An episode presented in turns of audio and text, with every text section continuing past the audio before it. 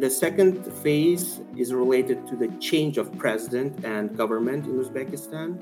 This period covers 2017 and onwards. The government's uh, anti corruption and anti bribery policy has changed drastically.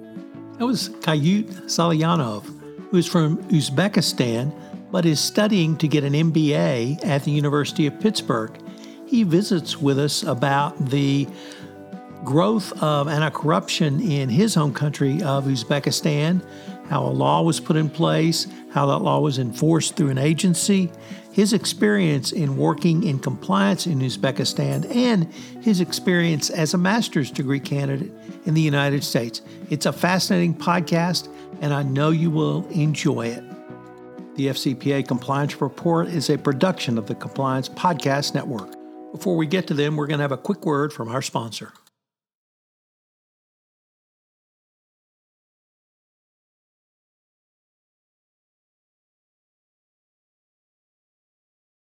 Hello, everyone. This is Tom Fox, back for another episode. And today I have with me Khayot Salanjavo. Hopefully, I got that. He is a master's degree candidate at the University of Pittsburgh. And as you will discover, he's not from Texas. He is from Uzbekistan. And he is our first guest on any of my podcasts from Uzbekistan. So we're going to have a fascinating discussion about compliance in an emerging market that I don't think many people have really explored greatly. Khayot, first of all, if I did butcher your name, I apologize. But thank you so much for taking the time to visit with me on the podcast today.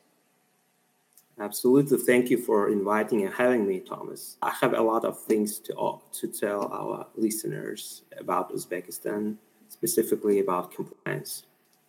So tell us your, a little bit about your professional background and how did you get to the University of Pittsburgh?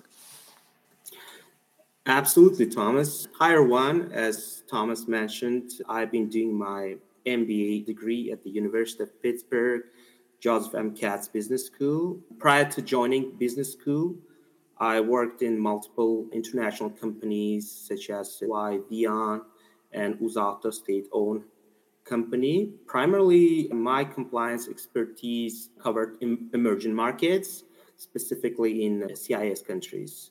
In my last role as a chief compliance officer at Uzauto, it's a holding company which combines around 75 companies which specialize in producing passenger and commercial vehicles of international brands such as General Motors, Volkswagen, MAN, and Isuzu. And I was responsible for designing and implementing the corporate compliance program from scratch.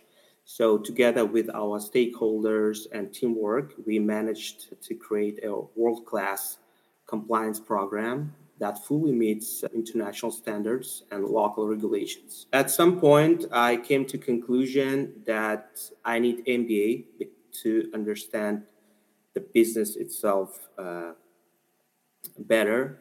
And uh, I applied to several business schools. It, it, included Canada, Australia, and US. And so within these business schools, I chose Pittsburgh Business School. First of all, it offered me a full ride scholarship, which covered 95% of my tuition fee. And, and also, it has a good program, a good tailored program, including ethics and risk management, also sustainable business issues, which I'm really interested in because I think sustainable business is a part of compliance that I'm looking at during my study. Yes, overall, business Katz Business School gave me a lot of opportunities and connections with pro- professionals, academics, professors, to better understand the regulatory landscape in the US in terms of compliance and uh, corporate America itself. So I'd like to turn now to compliance and related corruption issues in your home country. And you've broken down sort of the history of compliance really in, in three phases. So I was wondering yes. if you could just take us through the those phases. I think many of the listeners to this podcast are aware that several very high profile FCPA cases came out of Uzbekistan. And maybe start with that and the reaction of your people and your government, and uh, start with the origin and walk us through that. Yeah, absolutely, Thomas. I should say that, as you mentioned correctly, there are three stages of corporate compliance development. And the first stage, I can call it like the stage of origin or formation, which includes the period between 2014 and 2017 when US DOJ and SEC initiated comprehensive investigation investigations against publicly traded telecom companies such as VEON, formerly known as VimpelCom, MTS, and Telia for making improper payments in favor of Uzbek officials to enter and continue operating in the Uzbek telecom market. And these events, these events mark the beginning of designing and implementing corporate compliance standards in the private sector. I should point out this uh, moment. Eventually, the business community got informed about what is FCPA, what is the SEC, what is the conflict of interest, how to do business in ethical way. Also, I should say that when we signed the deferred prosecution agreement with DOJ, we also contributed to the spreading of compliance standards VEON, VimpelCom. And I think we did a good job in terms of uh, increasing the awareness, compliance issues within Uzbek business community. And the second phase is related to the change of president and government in Uzbekistan. This period covers 2017 and onwards. The government's uh, anti corruption and anti bribery policy has changed drastically. For example, the Uzbek parliament adopted anti-corruption law in 2017, which defines several important concepts, including corruption, corruption offenses, and conflict of interest. Also, I should mention that the law on public procurement uh, uh, was passed, and it, it ensures transparency and openness, openness in public procurement operations. And the last stage is related with the establishment of the anti-corruption agency of Republic of Uzbekistan. The, this agency is a specially authorized state body responsible for the formation of anti-corruption policy in the country. And this agency reports to the president of Uzbekistan and it's accountable to the chambers of Uzbek parliament. Yes, Thomas, do you have any questions so far? No, just keep going. You're going. And also, I should uh, mention about the main tasks of this agency. There are two main tasks of this agency. The first one is the implementation of compliance control and other anti corruption instruments within the government bodies and legal entities including banks with state share. And the second one is analysis of the effectiveness of anti-corruption control system in the field of public procurement, the use of budget funds, loans of international organizations, and the sale of state assets. So overall, these two stages, then the corporate compliance development in Uzbekistan so far. With regard to the agency itself, have you had the opportunity to interact with the agency? Sure. I was in, yes, I was invited to conferences organized by this agency along with uh, UNDP, United Nations Development Program. I also spoke about compliance issues, how it's developing in state-owned companies because at that time I represented UzAuto company, which is a state-owned company, I raised some issues, difficulties in terms of implementing, uh, designing and implementing compliance programs in state-owned companies. Yes. I interacted also, I consulted the agency because it was, at that time, it was a new agency, new staff with lack of expertise at that time. Yes, I shared, I contributed, consulted them in terms of designing policies, compl- compliance related policies, which then uh, distributed across state-owned companies entities yes Let me change the focus just a little bit and flip it. If you were an American or Western European, United Kingdom, or even a Brazilian company and you wanted to do business in Uzbekistan, what would you say are the two or three biggest challenges for a Western company around bribery and corruption in Uzbekistan? Is it the new law? Is it dealing with the agency, dealing with the state owned enterprises, or perhaps something different?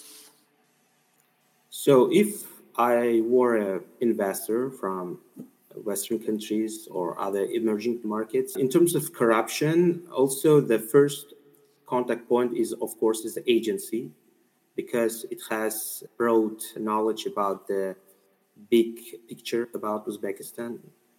And also, I should mention that there are some challenges in terms of understanding the risk profile or just understanding the corruption landscape. Because when we talk about designing and implementing compliance program, we need to think about the support of from leadership of country leadership or from co- country leadership and company leadership. If we take a high level or low level right? And the risk assessment is the must have. And my understanding investors uh, should look at the institutional voids because it's a special term right in business community.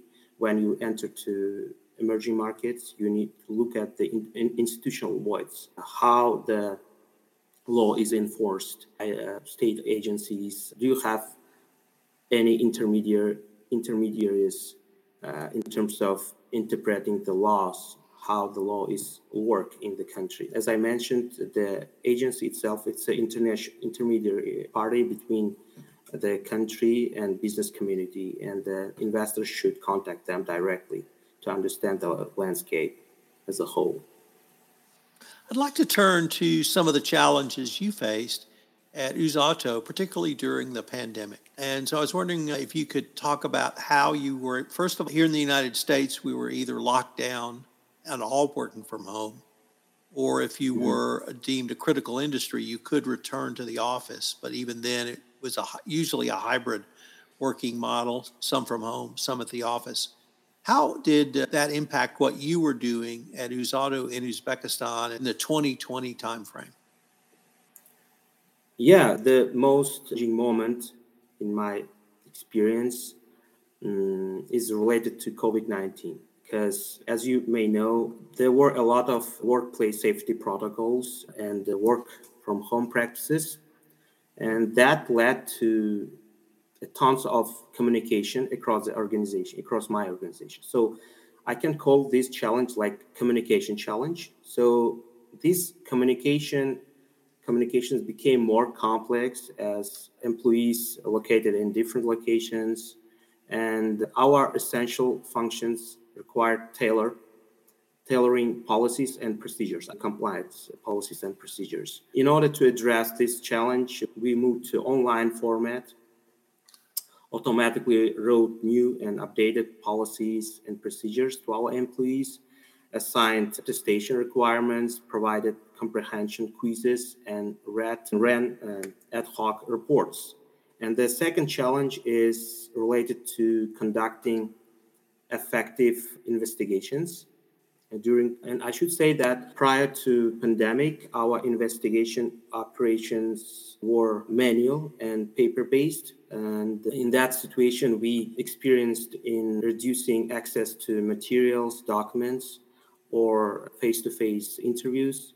And um, as a solution we just created a central a database of reports related to our employees reports or incidents and we streamlined our manual processes to make more effective so that it could match with automation. So we automated all investigation steps for example from intake to case closure. So we managed to automate everything because of covid-19 and pandemic.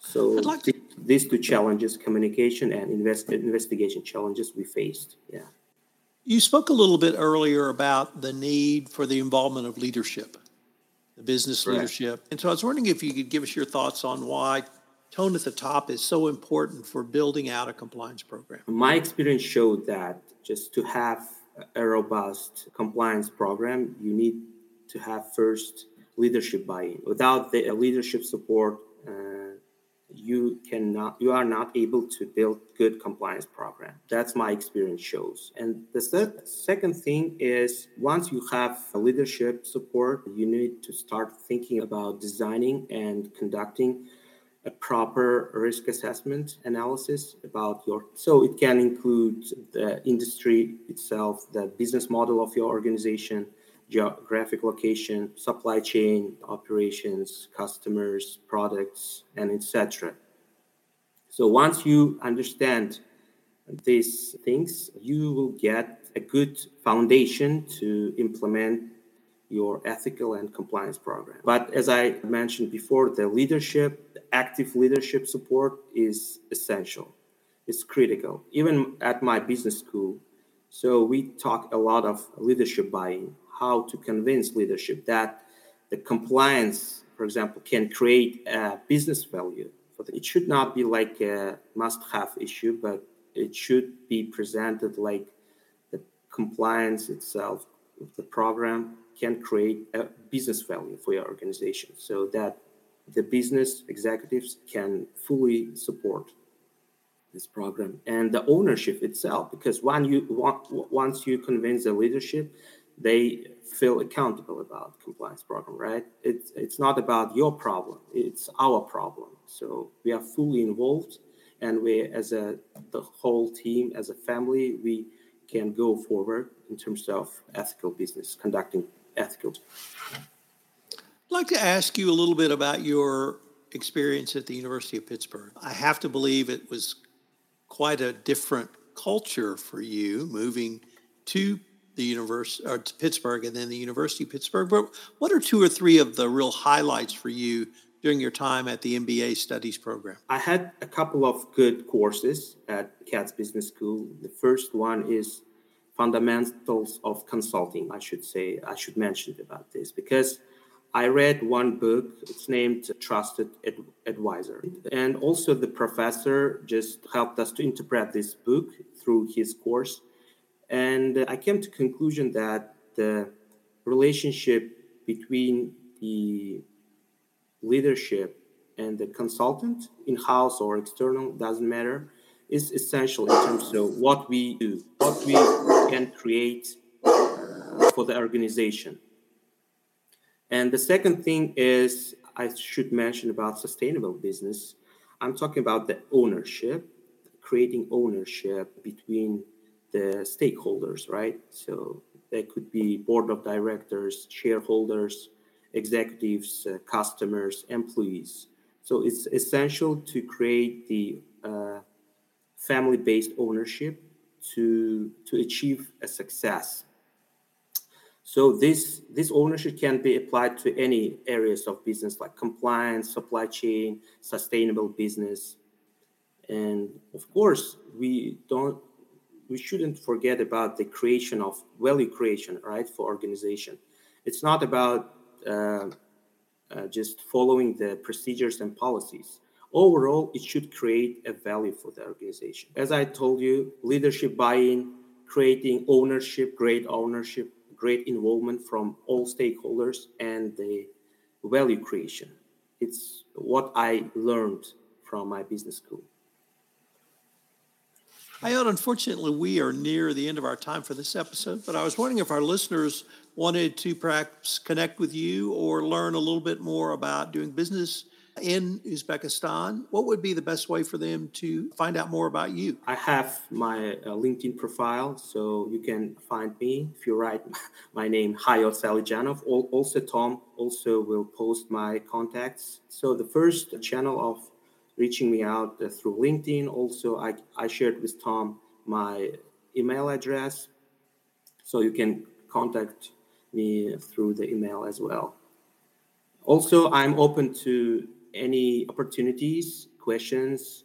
If you have any questions about Uzbekistan, I'm willing to help you because I have a real great experience and insights about Uzbekistan in terms of doing business in ethical way. I forgot to ask you a little bit earlier. When do you when are you scheduled to graduate? Actually, I'm graduate, graduating this February, at the end of February, actually. After graduate, graduation, I'm planning to you know, my career in compliance. Yes, corporate compliance. I wish you best of luck, and I greatly hope that you and I can continue this conversation on your journey through compliance as well, Hayat. Yeah, I'm really anticipating to maintain our conversation in the future. This is Tom Fox again. Thank you so much for listening to this episode of the FCPA Compliance Report. If you'd like to be a guest on the FCPA Compliance Report, I'm always looking for folks. Or if you'd like to be on one of my other podcasts on the Compliance Podcast Network, give me a shout at tfox at tfoxlaw.com. The FCPA Compliance Report, course, is the award winning FCPA Compliance Report, and it's a production of the Compliance Podcast Network.